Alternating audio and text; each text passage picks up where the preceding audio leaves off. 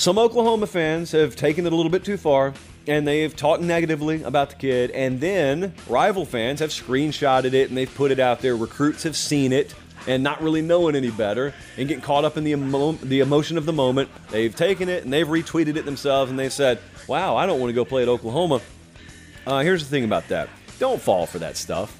My message to recruits would be don't fall for that. There is no fan base out there that is made up of majority psychopaths. And conversely, every fan base out there has a small sliver of psychopaths. It is what it is. If you're going to play college football, you will not escape the fact that you're going to go play for a team where there are some people who pull for that team that are a little bit off their rocker. In no way does that reflect on the entire fan base.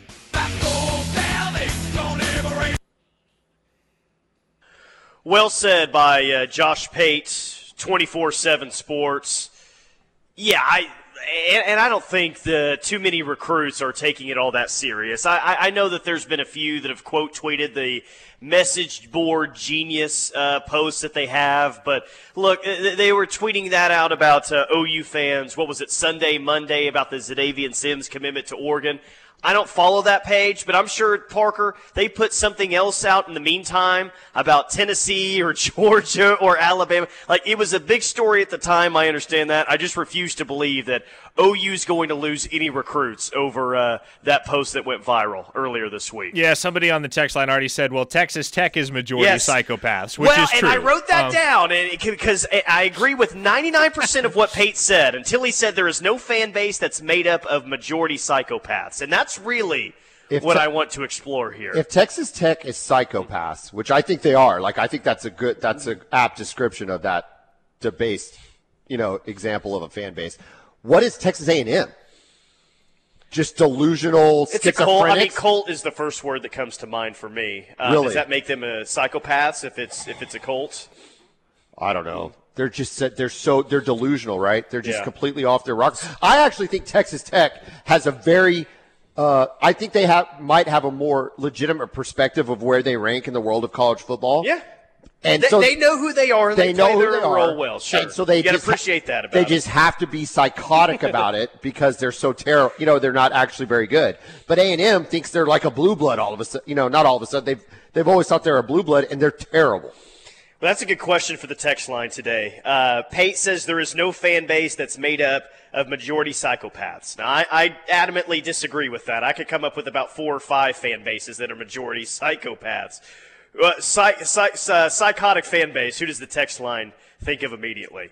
Park, Parker, you you've got experience uh, getting batteries thrown at you. So is that the easy answer here? Or are you going somewhere else? Okay, like just to be clear, the battery, I don't think the battery was thrown at me. It was thrown at the OU bench. I just happened to be walking behind the OU bench. No Texas Tech fan would have a reason to throw a battery at me, very neutrally dressed on a chilly night in a heavy black Carhartt coat and carrying a telephoto lens. So, I don't think the battery was thrown at me. I put that tweet out just to illustrate the fact that there are batteries flying, and of course, we all know what happened next. From my encounter on social media with Texas Tech fans, like, here's the thing. Every, like, there were no rational Texas Tech fans that engaged with my tweet. There were no rational Texas Tech fans that came to my defense or even called out their fellow cactus emojis in the uh, in the comment section like no, this actually happens. Like, let's be realistic here. Let's be honest. Cool it. No, all of them were completely zealous in getting in my comment section and going, why not? Why would you say this? We don't throw batteries. We've never thrown batteries. They've never been proved that we threw a battery. And so, based on that interaction with uh, literally hundreds, you go back and look at that tweet. There are hundreds and hundreds and hundreds of replies from Texas oh, Tech oh, yeah. fans, all saying the exact same thing. You have no proof. We've never done that. Why didn't you take a picture? So, yes, I am willing to draw the conclusion that Texas Tech fans are majority psychopaths.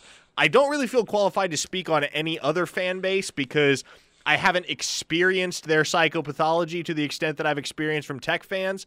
But Josh Pate hit the nail on the head. Every fan base has them.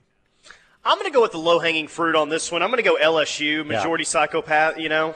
Yeah. You know, we talked about BYU uh, not drinking alcohol. Well, LSU fans make up for BYU fans and any other fan base that doesn't drink all that much.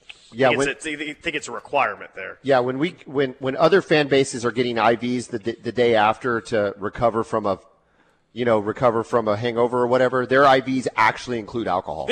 you know what I'm saying? I mean, that, There's so I bourbon in there. Yeah, that is they are a they're functional alcoholic psychos, if that makes sense. Santa John, LSU has their fair share of psychos. Uh, Ohio Sooner says easily LSU. Bo and Murray County says crazy fans, LSU. Here's a 620 area code that says LSU. We got a Durant Lions from the 918. Oh boy. Uh, 918, Oklahoma State, Miami, Texas Tech, Texas, and a female from Alabama. Yeah, we talked about the uh, Bama fan that uh, leaped on the OU fan. I think that was yesterday. That's who, that's who they're talking about there Oh, during yeah. the uh, Sugar Bowl. The crazy Alabama Yeah, fan. she was not. She was nuts. I lived in Lubbock from 2001 to 2005. Tech fans are the worst. Uh, yeah, so Tech and LSU are getting getting all the hate right now. So yeah, Tech will, Tech would probably win the award for worst fan base that OU's leaving in the Big 12. Who's the who's the best fan base that OU's leaving in the Big 12? Kansas State, Iowa State. Probably. Iowa State, Probably Iowa State, right? Yeah, that's what, what do you think, Parker? Man, I in terms of fan base, I will say I've never had a bad interaction with a Kansas State fan. Um, I the the Iowa State, I mean the, the the farm schools really, Kansas State and Iowa State. Those are all relatively diplomatic, level-headed fans that have far less of a percentage of psychopaths than many other fan bases with which I have interacted on the internet, i.e., Notre Dame. But uh, I, gosh, I don't know. I don't know if Because there's like one answer. I don't think there's Because one. nobody shows up to Norman, so you never really get an accurate representation of the fan bases in this conference unless you go there. And of course, going there is going to be the best representation most of the time anyway, but like. You, you, no one ever shows up here for games in the Big 12, man. Like, SEC fans, you'll still get a pretty good gauge on how they act when they come here because they'll still bring five, six, seven thousand fans here. But that's not like that in the, in the Big 12. It can't be Kansas, and it might not be because of football, but because of basketball. They disqualify themselves for being a classy, cool fan base, right? yeah. TCU's Agree. TCU's clearly the best looking fan base, though, right? Uh, in my experiences, I would tend to agree with Yeah. So one, we've yeah. got so maybe TCU is going to be the one we miss the most. Baylor, Baylor's not psychotic, but they're annoying, right? I mean, Yeah, you just don't really respect them because I still grew up in the era where they were the Big 12 cellar dweller every single year. yeah, and they did not handle success well, nor did, No, nor did Art Briles. No. So No. Baylor Baylor doesn't hit the list. Of course, we, we're going with Texas.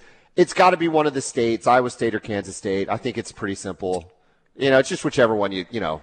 I just hope that we're comfortable around crazy because we're going to have to get comfortable around crazy here moving forward because we're picking out the select few fan bases that are psychotic in this league. But Arkansas fans are psychotic. A&M fans, if they're not psychotic, it's a cult. It's, it's something at least, It's right? something. Whatever they are. LSU fans, 85% of the text line saying they're psychotic. And we haven't made our and we haven't made our way over to Florida yet. Florida fans are a bunch cow. of beeholes. Um, Tennessee fans, and Georgia fans, like we're going to have to handle crazy. Well, we don't thing. handle it well though. Our Twitter our Twitter Twitter world does not handle. They're going to come. You know how hard they're going to come after us. Oh, my god! And the ability to respond, the, the ability to manage like some sort of semblance of reality is going to force us into the psychotic role because I don't think we're going to be able to mentally prepared to handle it. I look. I, I think it's going to be amazing atmospheres once OU rolls into the SEC. I, I believe that the best of what an OU game has to offer. I think that we're going to see that immediately in the SEC. But dude, w- with what you just said, if Auburn or whoever from the SEC comes into Norman that first year and they're you know talking on Twitter like, yeah, the Oklahoma road trip, it was. It was just okay. Oh. It wasn't very loud. It wasn't that great of experience. Oh, dude, it's going to be nuclear war on the on the interwebs. It's going to be bad. yeah, it's yeah. God, I can't even imagine it. I mean it. Oh, jeez. There's going to be meltdowns everywhere on the uh, on the internet if that's crazy. But I think So, we're we'll gonna. see. I think we're gonna hang just fine, though. I really do. I think we're gonna. I think we're gonna put on a pretty good show, and I think people are gonna be excited about wanting to come to Oklahoma to watch a football game, right? Uh, Especially I mean, if we it- get good. Especially if we can get good. If they respect the history of the game, and surely the teams in that conference respect the history of the game as Oklahoma being a legit blue blood, because that's the thing about the SEC. There's not a whole lot of blue bloods in that conference. Alabama's probably the only blue blood in that league right now. You know? Has Georgia not entered blue blood status? No, not to me. With a third national I, championship? no, ab- absolutely not. I, I think that they have to more, be more uh, have more longevity at the top to be considered a blue blood. Florida's got three national championships. They don't get to. They're, are they, on fringe? Are they, really, fringe blue blood? I mean, but they've been so up and down the past decade, and they really didn't get good until the '90s, right? So I think Bama's probably the only blue blood in the SEC. All that to say, like if they respect history and all that, I, I would think that they would, you know, appreciate Heisman Park and everything that's happened inside that stadium. At, at least I think. But I don't know. Maybe they come here with the intention of just trashing it. Who knows? I don't know. Ohio Sooner says an underrated psychotic fan base is West Virginia. I will definitely not miss them. Uh, Parker, I never made the trip to Morgantown. I don't know if you did. Can you confirm one way or the other about the uh, West by God Virginia fan base? Oh gosh, what do they call those? Uh, pepperoni rolls. There you go. There were pepperoni rolls being thrown, not onto the field, but just in the st- like there were pepperoni rolls being thrown between fans in the stands, and I feel like that pretty adequately sums up the West Virginia experience. Pepperoni rolls, and to a greater extent, flying pepperoni rolls. Uh, 620. And here in Kansas, you don't have to deal with K State fans. Believe in their own minds, they think every three to four years they are blue bloods. They are terrible. Uh, 913, K State was always great. Going back to in the 90s when they'd crush us, they were even cordial when we dethroned them. The aftermath of the Big 12 game where they beat us, not so much. ISU, easily the best fan base. Yeah, Iowa State, they just seem like chill uh, country folk, just like, yeah, whatever, let's just all drink beer and have a good time. Yeah, we again- hope we win the game, but, you know. Again, those are those are the ag schools. Those are the farm schools for you. Iowa State and Kansas State. Those are two very harmless fan bases. Yeah. Yeah, harmless, except that we had to play K State, Okay, well, yeah. right? I mean, with the exception of actually Ga- having Games to play against them. those guys haven't been harmless for the past God. six years, unfortunately. They, Kansas State, as a school, has probably caused Oklahoma fan more heartache almost any other school in the conference. Well, more than Texas. Even. Think about it. What's OU's home record against Kansas State since 2012? You lost to them in 12. You lost to them in 14. You beat them in 16. You beat them in 18. Lost in 20, and then lost last year. Golly, OU's two and four at Yeah. home against Kansas State Yeah. since 2012. Yeesh, that's not great. no, it's terrible. It's it's absolutely terrible. Blue blood requires five national championships, says the texture in the 918. I'm okay with that. I just, you know, you got to have uh, at, at least, I say at least three decades of success in your program's history is probably a good, um, good entry point to if you're a blue blood or not. At least that, three decades. I, I don't think that you can have uh, arrived, uh, you know, 10 years ago, essentially like Clemson, and be considered a blue blood. I know Clemson won one in 1980, but still, still very new. Texas fan is fully convinced they're a blue blood.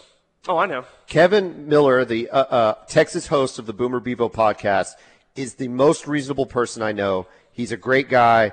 He's he he has a very balance. He's not off the wall on this podcast. If you want to tune in and listen, he's great.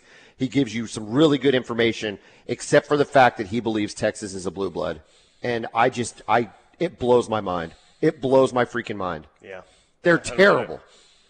They're terrible. Between them thinking they're a blue blood and the level of expectations they have every year, it's insane. The, the psychosis that Texas has to go through. Well, he does work here at Brown O'Haver, 405 735 5510. Terrible take about Texas being a blue blood, but he's a pretty good employee. Tell us what you do here at uh, Brown O'Haver. Great employee. And you can give Kevin a call. You can give any of us a call at 405 735 5510. We are adjusters for the insured, not the insurance company. So if you've been hit by a tornado, you've had a fire, a water loss, whatever the case may be, give us a call. Let us help you with your insurance claim. We take the burden off of you and we take it on to get you more money for your claim more quickly. We've uh, been in business since 2006, and on average, we get our clients 30 to 40% more than they would get on their own. 30 to 40% more. pretty good. That's real money, Tyler. You real money. You don't get paid unless uh, the customer gets paid. we don't get paid unless you get paid, we, unless we increase your claim. So give us a call 405 735 5510. Jay from Medill says, TBH Tyler, we're probably the most crazy, obnoxious, psycho fan base in college football, and I'm here for it. Boomer. Um, yeah, well, here, here's the thing, though, with OU fans. At, at least they set out to be nice to people when they make the trip to Norman. Like, wh- whether it was Ohio State or, or Tennessee, or, you got a big non-conference games. I think OU fans sets out to be nice in those. We'll see if that changes or not in the SEC. I think I don't think initially it will, but I think we're good fans in real life. I think we're psychotic on the internet. Hmm. So we're normal. We're normal. We're people normal then. people. We're, We're the most normal fan base in I, all of collegiate I think sports. that's absolutely right. Absolutely right. Hmm. I, I just remember that Ohio State trip, which was gr- obviously probably one of the best road trips I think any Sooner fan ever took. Ohio State fan was patronizingly nice, right? They thought they were going to win that game the entire time. And so they were so pleasant. Oh, thank you so much for me. We, you know, almost like this idea that we didn't even know people in Oklahoma could afford to come to Columbus and watch a game. Like it was a little obnoxious, but they were nice. They were pleasant. They're buying the drinks. They're doing all that. The minute Baker plants that flag, they were absolutely insanely psychotic. And I feared for my life a little bit on 6th Street or 9th Street, whatever street that is that you walk down. Like it was a little nerve wracking. Sure. Uh, here's a take for you as we head into a break from the 405. You probably shouldn't go a quarter of a century without winning one if you want to be considered a blue blood. Georgia is more of a blue blood than we are. They passed us. So do with that what you will, text line. Not true. On the other side, I, I got an interesting Michael Hawkins Jr. question for Parker Thune, and we'll hit more OU and college football on the other side. Keep it locked on the ref. We're the Home of Sooner fans. It is the rush on the ref. Tyler McComas, Parker Thune, John Whitson, co-host of the Boomer Bevo podcast, with us today as well. Bedlam baseball should be getting started around 4 p.m., the originally scheduled time.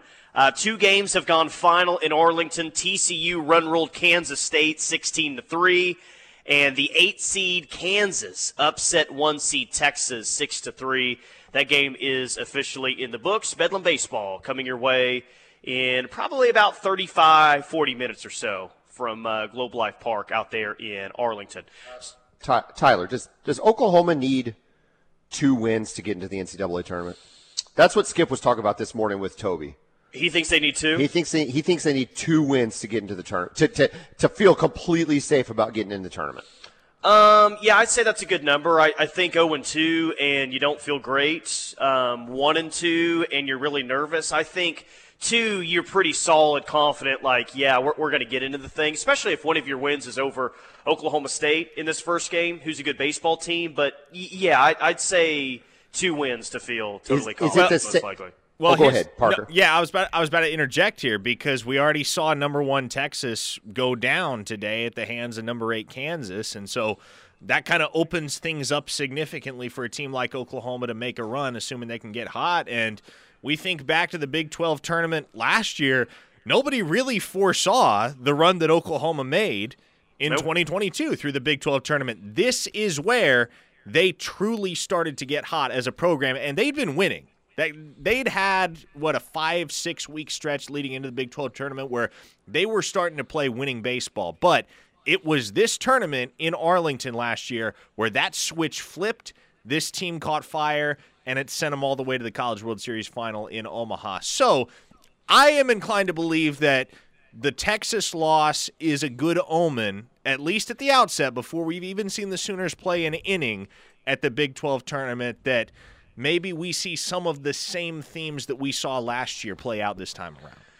Yeah, well, they're going to have to uh, re- reverse the fortune against Oklahoma State. What are they, one and three against the Pokes this year? Is- and a few of those losses have been pretty lopsided. Is the is the NCAA baseball set up similarly to basketball in the sense that they're going to get some guaranteed spots? Like, do we need to be paying attention to some of these non-power five conferences? Yeah, and if sure. There's, and if there's upsets, Yeah. then that blocks out maybe an OU from Yes. getting in. So so they do need to get some wins though. That's what you're telling I, us. I We're- mean, if, Skip is saying two, like you asked me the question, but if Skip's saying two, then that's, that's, what answer, my yeah. answer's going to be. Because, yeah, that makes sense. you know, coach speak definitely exists, and I'm not saying it does with Skip, but if the head coach is saying two wins, then he probably knows that, yeah, it's in your best interest to get two wins.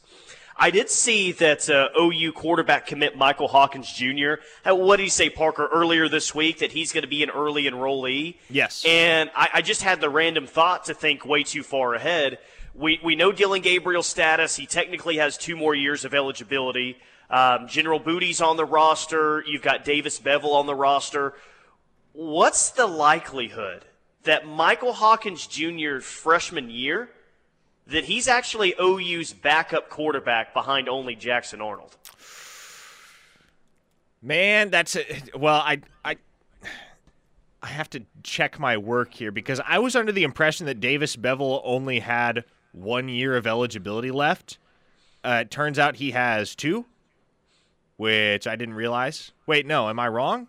No, I'm not wrong. Okay, just fact checked it. Davis Beville actually does have two years of eligibility left. So uh, I don't I don't know what you make of that, but that's a scholarship that. Oh, okay, wait, wait, wait, wait, wait, wait, wait, wait, wait, wait, wait, wait. Hold on just a second. I, I don't know why a Davis Beville eligibility has anything to do with what the backup quarterback is. Did we not see this? We've already talked about it when we were trying to be optimistic.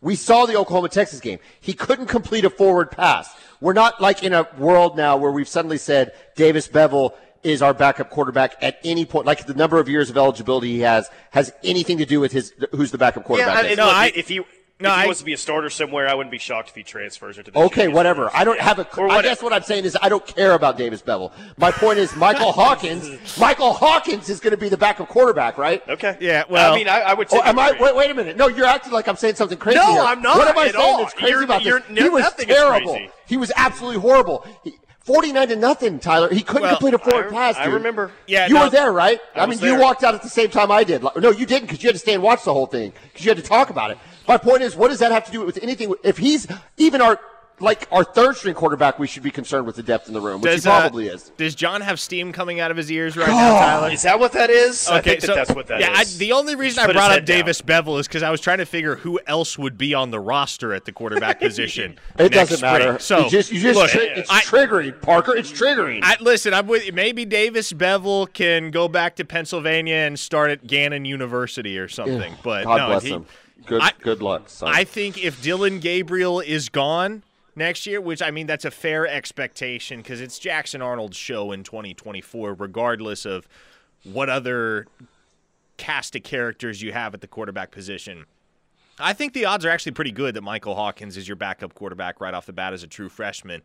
I don't know offhand who he would be competing. Like if it's Davis Beville and General Booty, I'm taking Hawk over both of those guys. Okay. But you know, Thank if you. Beville is out the window, if Booty has transferred, if you're down to just Arnold and Hawkins on the roster, I would imagine Oklahoma goes to the transfer portal to try and add at least one other experienced arm. So, without knowing what the picture is going to look like when spring ball opens next March, I would say you have a probably 60-40 chance of Michael Hawkins being top 2 on the depth chart as a freshman.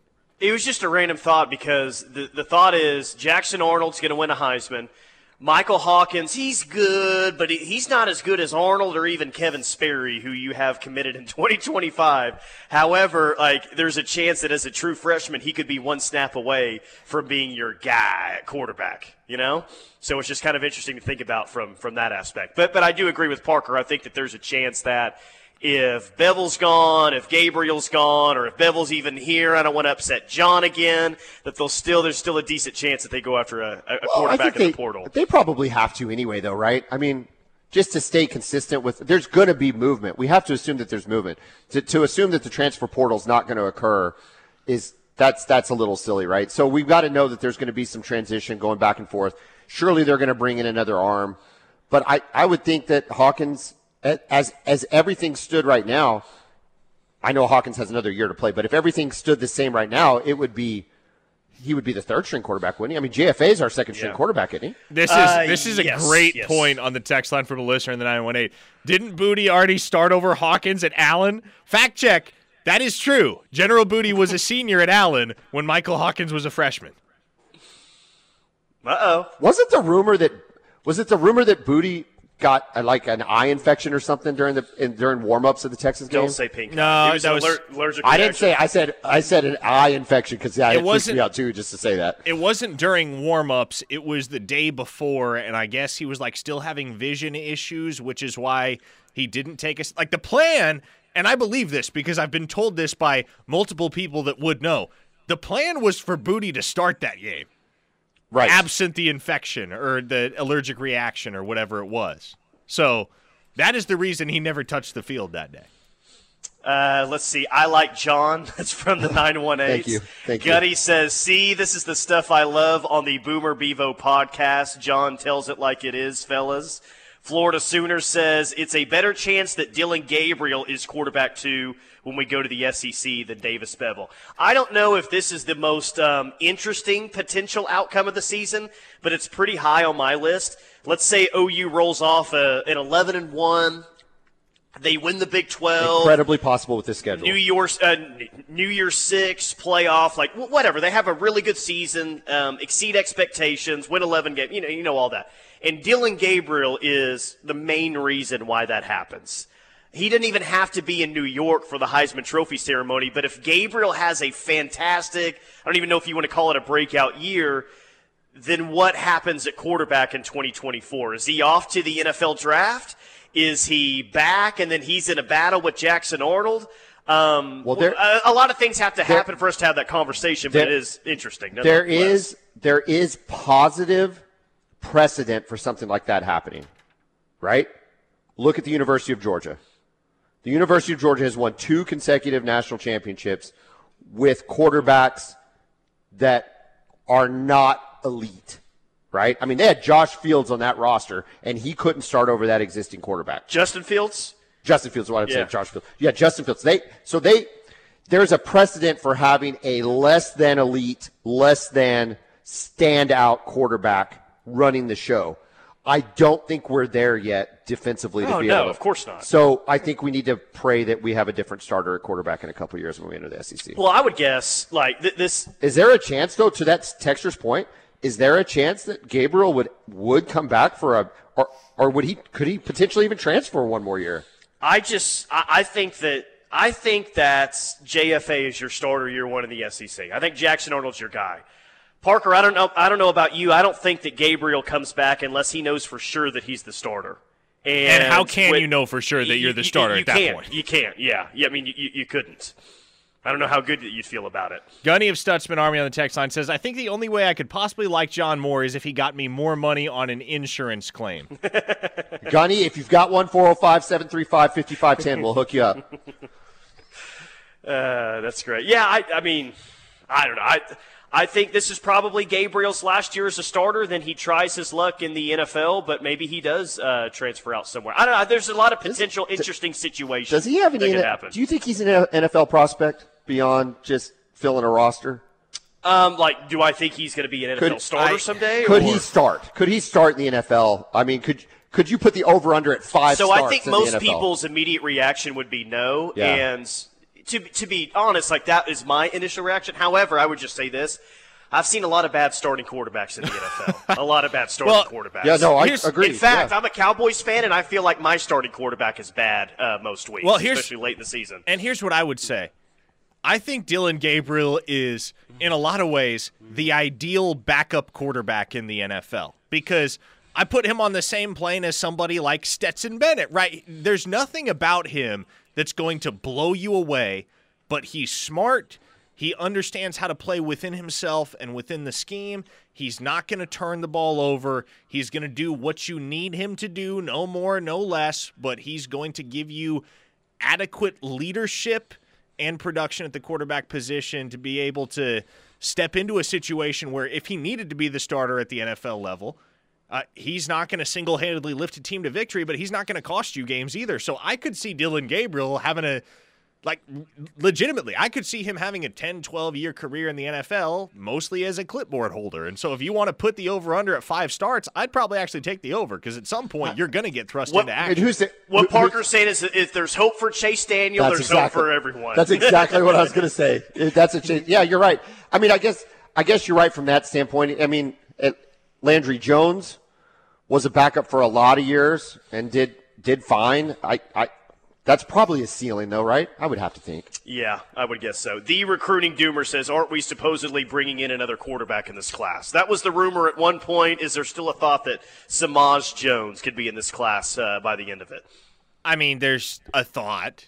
I don't think that, but there's a thought. Yeah. All right, 405 651 3439. John has uh, lit up the Knipple Myers Chevrolet text line. Later on in the show, and I, uh, I, got him ready for this one.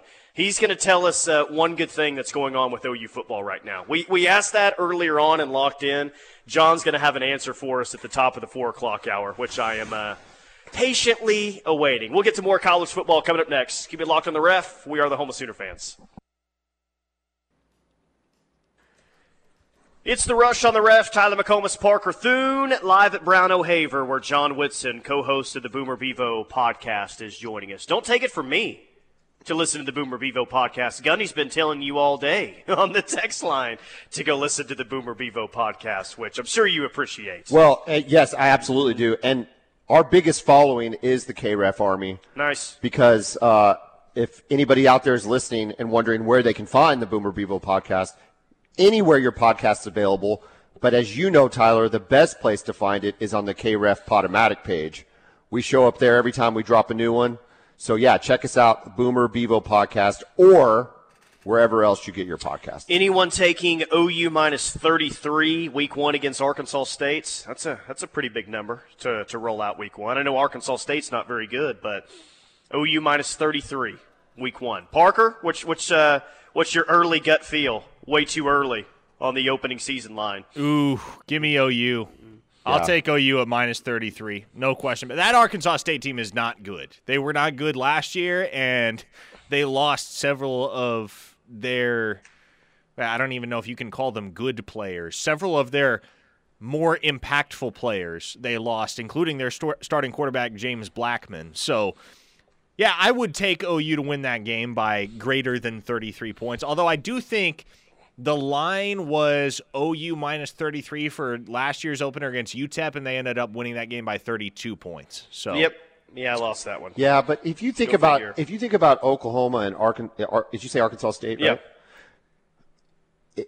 If you heard the score 43-10, you would be, I would be very disappointed. I'd be like, this is terrible. From the 10 side or the 43 side? Both. Or, or both? Both. Okay. Like this did, well, I mean, maybe that this needs to be like a. It's probably going to be the worst team that you play this yeah, year. This so needs, you want it to look. It needs to be a. It needs to be a fifty-nine to to ten kind of game. Well, and, thing, and I know? would think that there's you know some real initiative to come out of the gate. And I know they came out of the gate strong last year, but you know, they, they've been feeling the pressure all off season. They know how important this is. I, I would think, I would hope that this team would come out week one against maybe the uh, worst team that they're going to play all year long and, and put up a, a large number. This is, I would hope. This is a better football team than, than we had last year, and we did start out strong. So you would expect to start out stronger with, with a better team. LSU minus two and a half against Florida State. Oh, what a great game. That is the, the game what of the week in week one. That Sunday. That Sunday nights.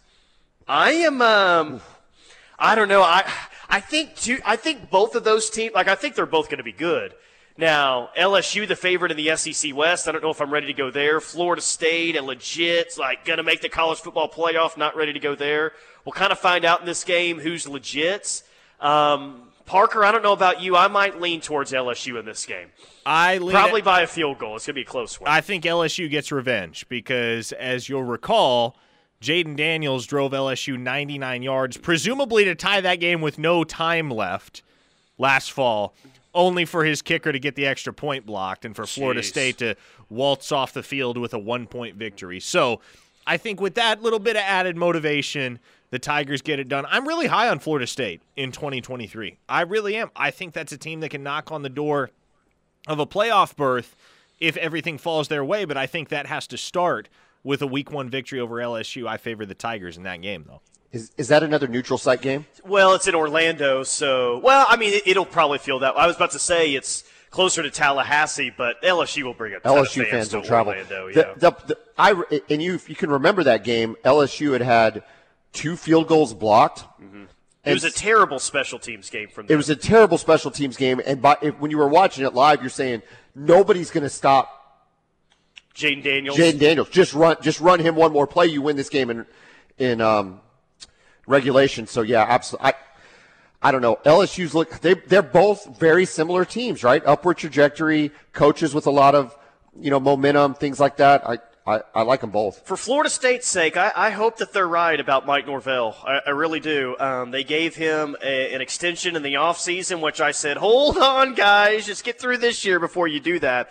Now he has an estimated buyout of $56 million currently. So half of Jimbo's. so half of Jimbo's buyout. Uh, let's see. So Mike Norvell's is an estimated 56 million for his buyouts. Jim Harbaugh is 35.4 million currently. You have Jimbo at $86.7 million as of this December 1st of last year. 86.7. Mark Stoops has an estimated buyout of 78 million. Woo!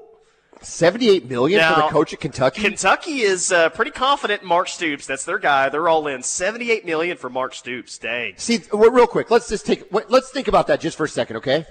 Everybody talks about the SEC, right? And rightfully so. We're excited to be a To part. my knowledge, yes, they do. we are excited to be a part of the SEC. Like this is where it's supposed to be. These are the best games, best players, et cetera, et cetera, et cetera. You've got a team. Well, you've got two teams really. If you th- think about A and M, but they're on. We know the problems with A and M. But you think about Kentucky, and and we like Mark Stoops, right? He's Bob's brother, the whole deal. We're going to root for him. They're not a bad fan base. Yada yada yada. What's their best record?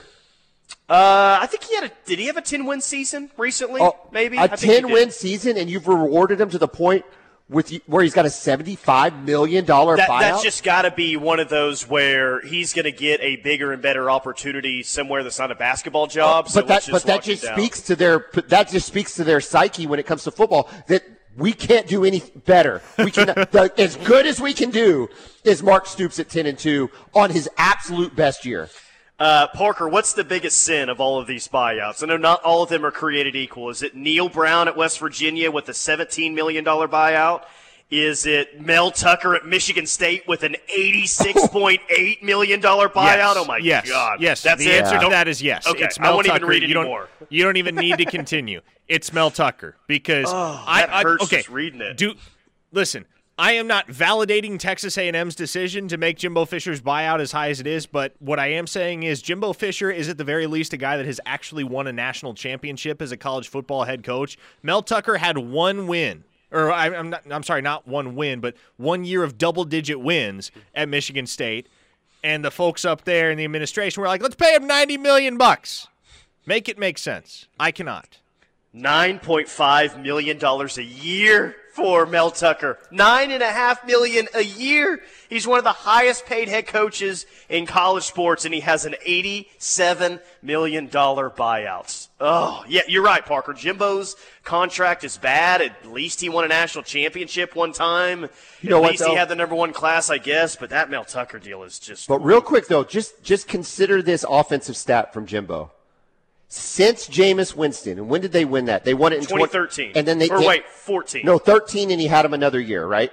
Okay, And- yeah, so they won it in 13, and they the lost first year of Oregon. the playoff was 14. and they so lost yes. to Oregon Yeah. in the playoff. Since Jameis Winston, he has not had a quarterback that has averaged over 200 yards passing and plus 60% completion percentage in the same year. Well, I was led to believe he's the quarterback whisperer. That's my point. That's it's insane. But I, that still gets you 86 million in a buyout. Unbelievable. Golly. Mel Tucker just continued to sabotage it up there at East Lansing. Which, by the way, Michigan State is playing Penn State Black Friday night game at Ford Field in Detroit. Isn't that weird? They're That is playing with the- weird. The, Lions. Why would you want to do that? I have no idea, man. That's like one of your premier home games if you're Michigan State. You're playing them at Ford Field in Detroit.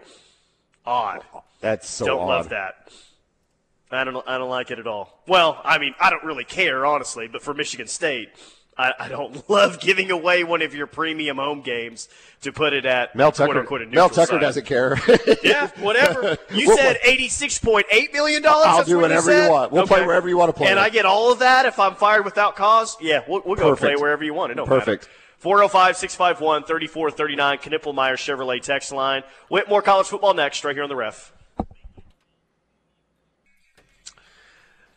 Live at Brown O'Haver today, 405 735 5510. Give them a call. Tyler McComas. It is Parker Thune. It is John Whitson as well with you until 6 p.m. And OU Baseball, Bedlam Baseball, set to get underway in just a few minutes. 4 p.m. first pitch. It's the number two seed Oklahoma State against number seven seed OU. The winner of that game will play the winner of tonight's game, the nightcap West Virginia, and Texas Tech. Still crazy to me that Ole Miss and Mississippi State have won the last two national championships, and neither made it to the SEC tournament. Didn't qualify. Last two national champs didn't even make it to Hoover for their conference tournament. A little bit crazy there. Wasn't I- Ole Miss? I, Ole Miss was the last team in the field. I think so. for super or for regionals last year. I'm fairly certain. That yeah, the last at-large team, I think. I, I think that that's right, but still weird that Ole Miss couldn't find a way to uh, to make it to the conference tournament this year. Georgia has another arrest this offseason. That happened last night. That's a uh, it's a pretty tough look currently for the Georgia Bulldogs. And apparently, Joe Castiglione, I, I totally missed this. Um, Parker, apparently, according to On Three, Joe C prefers the nine-game SEC schedule as opposed to the uh, what one-seven model that's being thrown out there. Like it, love it, hate it. The nine game does that mean three regular Three, opponents? six. And yeah, Yeah. Oh yes, I feel like we all prefer that, don't we? except the Isn't smaller schools, and now and now Nick Saban's backtracking a little bit. Like, wait a minute, wait a minute, maybe Oh, the eight-game. SEC schedule would be. Come best. on, Nick. And you know Nick runs college football, so Nick's going to get what he wants. Uh, the thought of playing only eight conference games just seems so asinine that we go to this super big time league and we only get eight of the games. It just is nuts. And we throw another Arkansas State on there. It's just it's not it's crazy town. Yeah, I don't want to see OU signs a ten-year deal to play Arkansas State No. every single season. Absolutely not. It you know, I mean, if we did that, if we played Arkansas State for like hundred years, we'd probably beat them like ninety-one times out of hundred years. Only ninety-one out of Maybe- hundred. yeah, don't I would hope it would be hundred out of hundred against. Well, I mean, I think State. about the other lopsided, you know, teams that we've played over hundred years. And What, Bedlam? Yeah,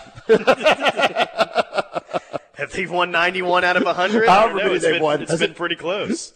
All right, uh, hour number two of the rush coming up next. OU softball, OU football on the other side. Keep it locked on the ref.